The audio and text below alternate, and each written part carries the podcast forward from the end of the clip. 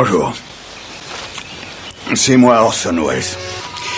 J'aime pas trop les voleurs et les fils de pute. Salut, c'est nos ciné pour un format extra. D'une part parce que j'ai en face de moi Stéphane Moïsakis et David Honora. Salut. Et d'autre part parce qu'on va parler de Brian De Palma et à partir de maintenant j'arrête les rythmes parce que c'est extrêmement pénible. C'est nos ciné extra ball consacré aux rééditions de Phantom of the Paradise et L'Esprit de Cain.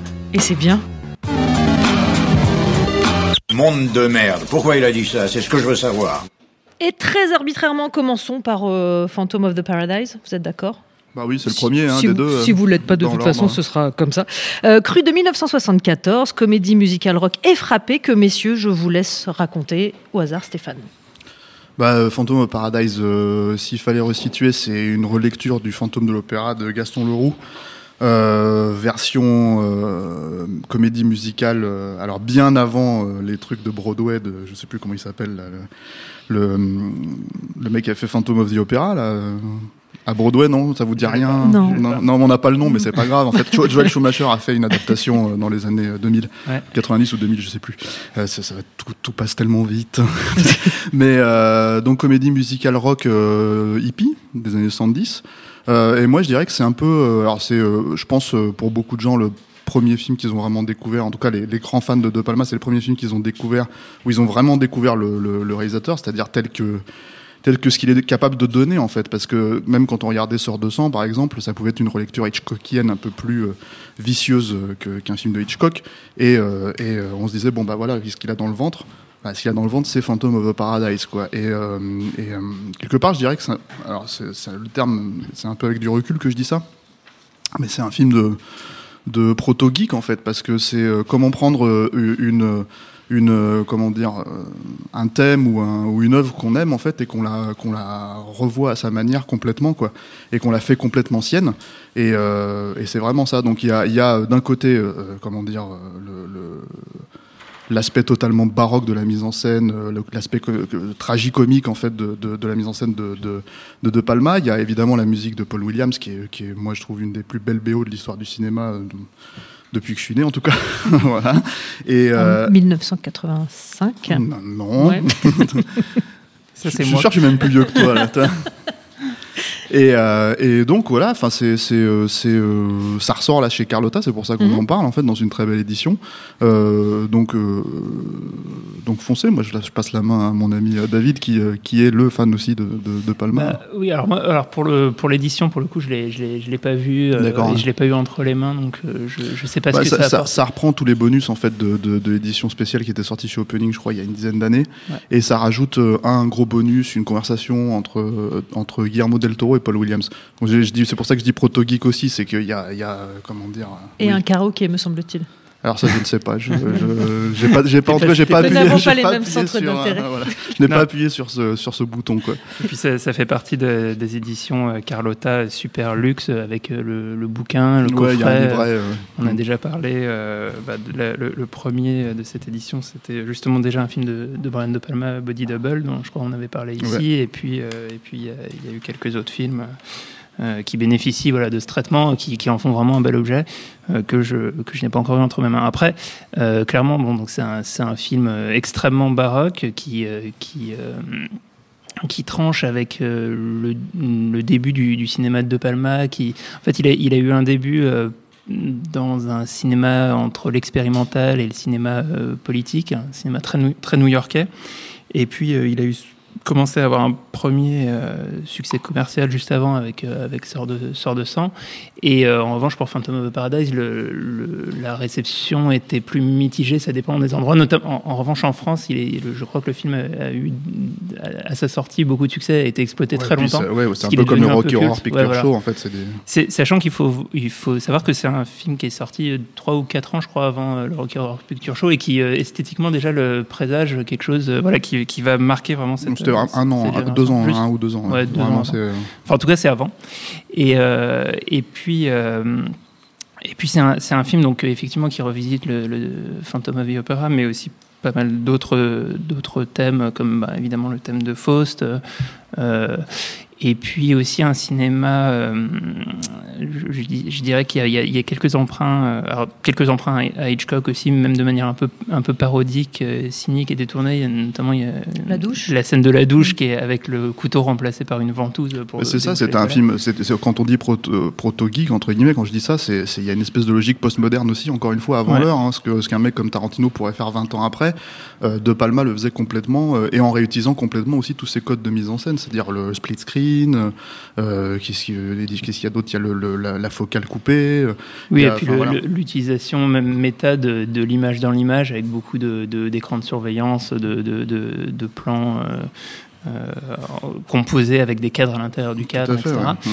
Euh, il y a aussi, bah, on, on, peut retrouver aussi euh, quelque chose qui, qui, évoque les chaussons rouges de Michael Powell, qui est aussi un, un cinéaste qui a beaucoup compté pour De Palma dont on parle beaucoup moins souvent euh, quand, quand, on parle de lui, on parle beaucoup plus d'Hitchcock, mais, mais euh, il y a un autre film de Michael Powell qui est euh, Peeping Tom, qui est mmh. hyper important pour, pour, pour, De Palma, et en, en particulier dans, dans, ses premiers films. Peeping Tom, pour raconter un petit peu l'histoire, c'est une sorte de.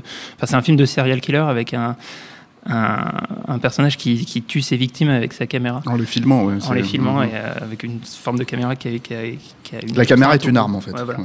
Donc, euh, qui, ne serait-ce que la thématique de ce film, c'est important dans, dans, la, dans la, la logique euh, filmique euh, de Brian De Palma. Et, et après, c'est un, un, film qui est, qui est, extrêmement euh, riche et exubérant, qui. qui euh, qui je trouve euh, à la fois garde un aspect très kitsch euh, qu'on peut presque trouver de mauvais goût et en même temps qui, enfin, je le trouve d'une aujourd'hui d'une beauté. Enfin, en fait, à, à, à, à installer un, un style qui, qui, qui, compte encore énormément aujourd'hui. Bah, le mauvais goût, en même temps, chez De Palma, c'est un truc qui est quand même très ancré. C'est comme chez Verhoeven, on peut pas, on peut pas enlever que ça fait partie du, du cinéaste. Et en même temps, d'un autre côté, c'est quelqu'un qui joue tellement sur le fil du rasoir dans toute sa filmographie que, que c'est un miracle en fait qu'il soit quasiment jamais tombé euh, et dans le fait de quand tu, tu dis que c'est un film qui, qui est, bah, moi je dirais que c'est un film qui est marqué par son époque Fantôme of Opera mais c'est un film qui a pas vraiment vieilli à mon sens à part, à part si on accepte tout simplement que c'est un film qui a été fait dans les années 70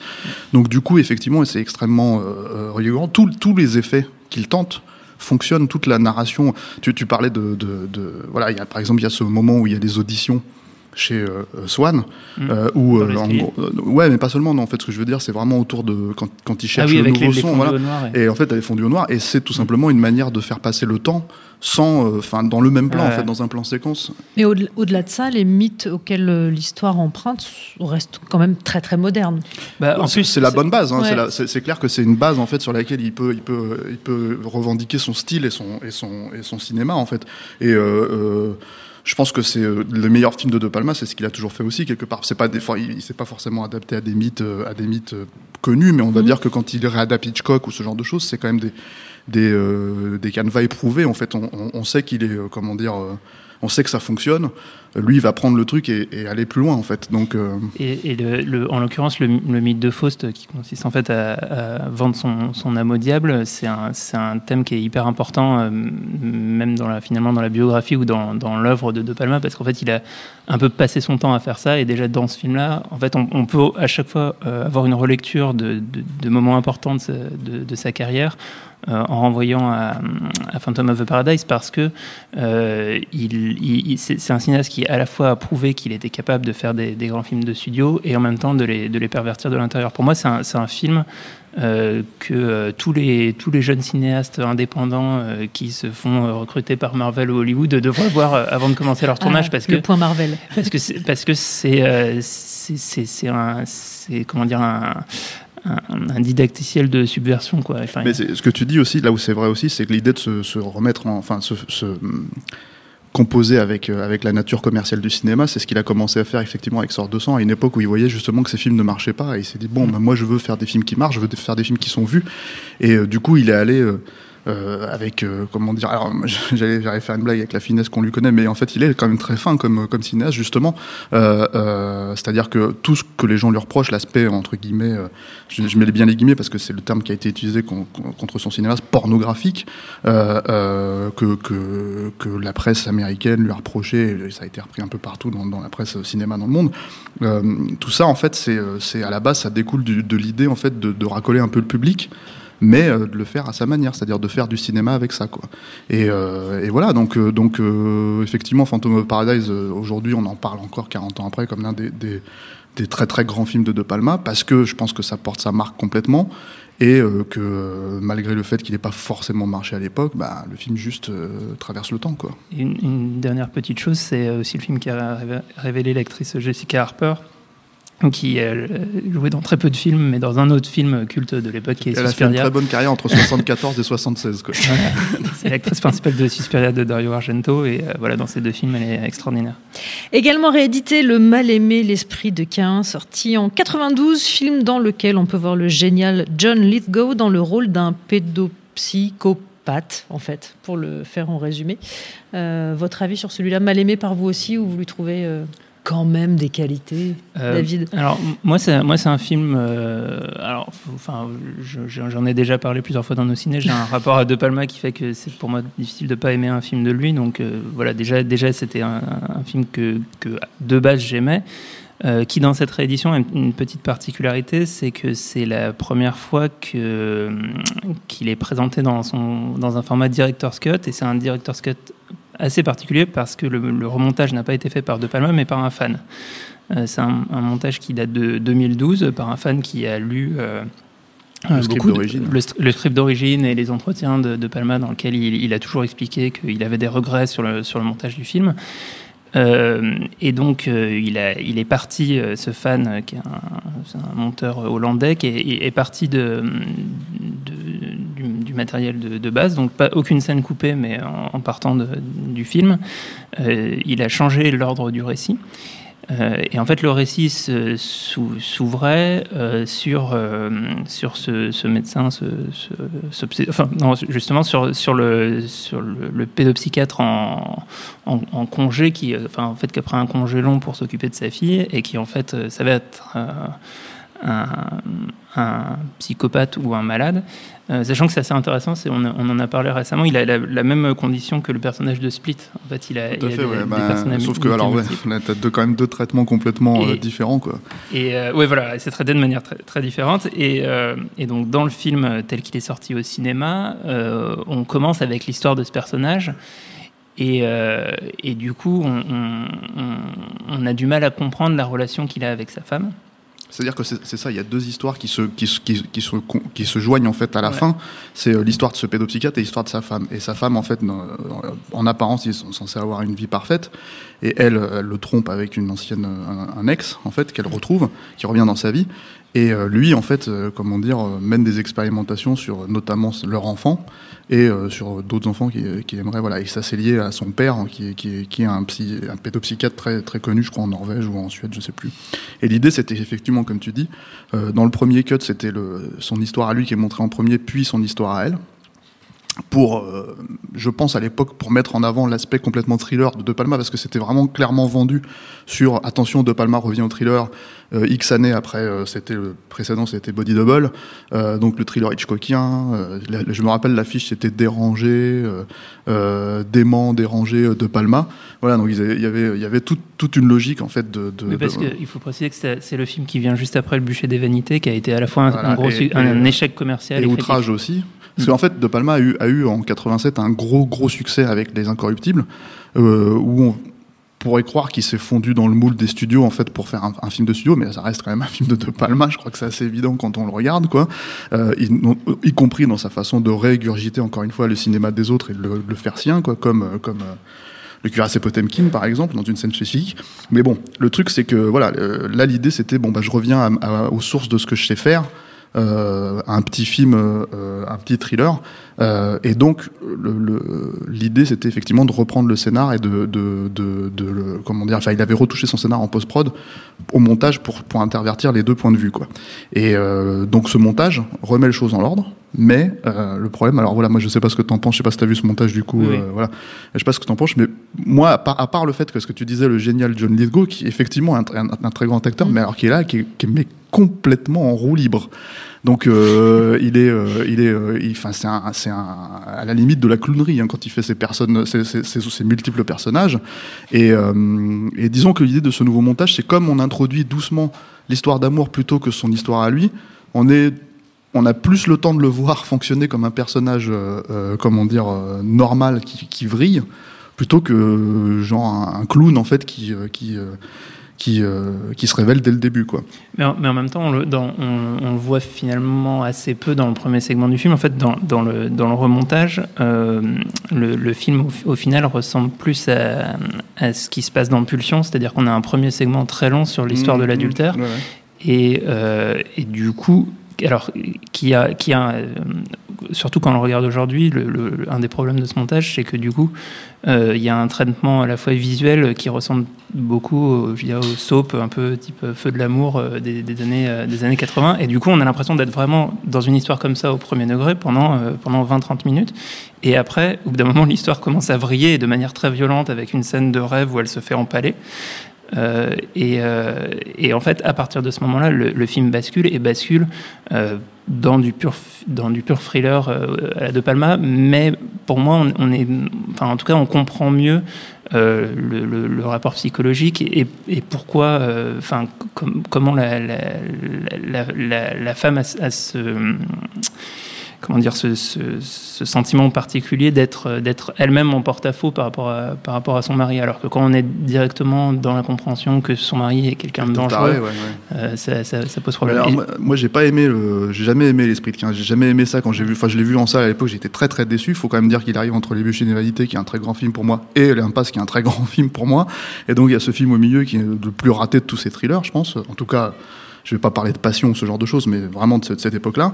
Euh, et euh, toi, tu préfères quelle version du coup? Parce que même en revoyant le film dans cette version-là, j'ai du mal à oublier en fait tous les euh, Alors- tous les hum, trucs qui me posaient problème à l'époque. moi, je pré- moi, je préfère effectivement la, la- la nouvelle version, pour, pour- enfin, en partie pour la raison que je viens, viens d'expliquer. Il y a, il y a une, une autre raison qui fait que je comprends que, qu'on, puisse euh, mo- moins aimer ce film dans la, dans la De Palma, surtout quand tu cites les, les autres, c'est que c'est le premier film qui commence à rentrer vraiment dans l'ère totalement méta de De Palma, c'est-à-dire que euh, on a parlé du, avec Phantom of the Paradise et avec les autres films du fait qu'il cite beaucoup d'autres grands cinéastes comme euh, Powell, Hitchcock, euh, etc. Euh, avec ce film-là, il commence à se citer lui-même. Mm. Et à réinvestir sa, sa- sa filmographie. Et notamment, il y a, bah, tu parlais de la scène, euh, euh, la, la relecture du cuirassé Potemkin dans, dans Les Incorruptibles. Euh, là, y a- il y a une scène méta de ça où le landau ne descend pas les escaliers mais descend l'ascenseur.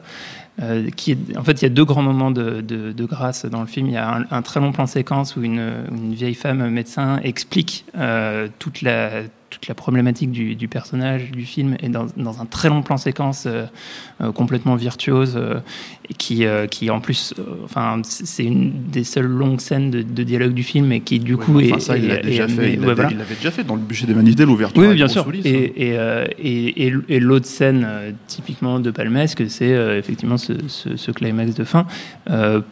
Effectivement, on, on est dans, dans, un, dans une forme un peu nombriliste de fétichisme où euh, voilà, il, s'amuse avec, euh, avec lui-même, avec, avec son propre rapport au cinéma, et je, comprends que ça, ça puisse, euh, ça puisse saouler. Quoi. Mais moi, j'adore ça. Moi, c'est surtout qu'en fait, le, le fil, le fil du rasoir dont on parlait au début, c'est qu'il tombe en plein dedans, en fait, pour moi. C'est-à-dire que tous les effets sont quasiment grotesques, en fait. C'est, à chaque fois, ça devient, euh, et John Lithgow en premier, c'est-à-dire le, le surjeu, euh, le surjeu de, de l'acteur et, euh, et, euh, et euh, tous ces plans en, en fisheye, en fait, sur sa tronche, ou ce genre de choses, en fait, tout à un moment donné, tu te dis, bon, ben, c'est, euh, c'est, hyper grossier. Et bon, c'est toute la finesse qui manque chez De Palma, euh, alors qui est généralement chez De Palma, qui me, qui me manque là, à ce moment-là, quoi. Alors on dit pour les passionnés ou pour les curieux, L'Esprit de Quin, c'est réédité chez Elephant Film, Phantom of the Paradise, c'est chez Carlotta. Euh, je vous signale au passage que vous pouvez euh, retrouver dans les crédits de cette émission un ciné spécial Brian De Palma, puisqu'on a de la suite dans Ouais, les idées. On en a fait plein. C'est ça. Merci à Jules, à la technique et à l'antenne Paris pour l'accueil. Nociné.com, beach.audio. Ça, c'est pour toutes les infos. Et on vous dit à bientôt.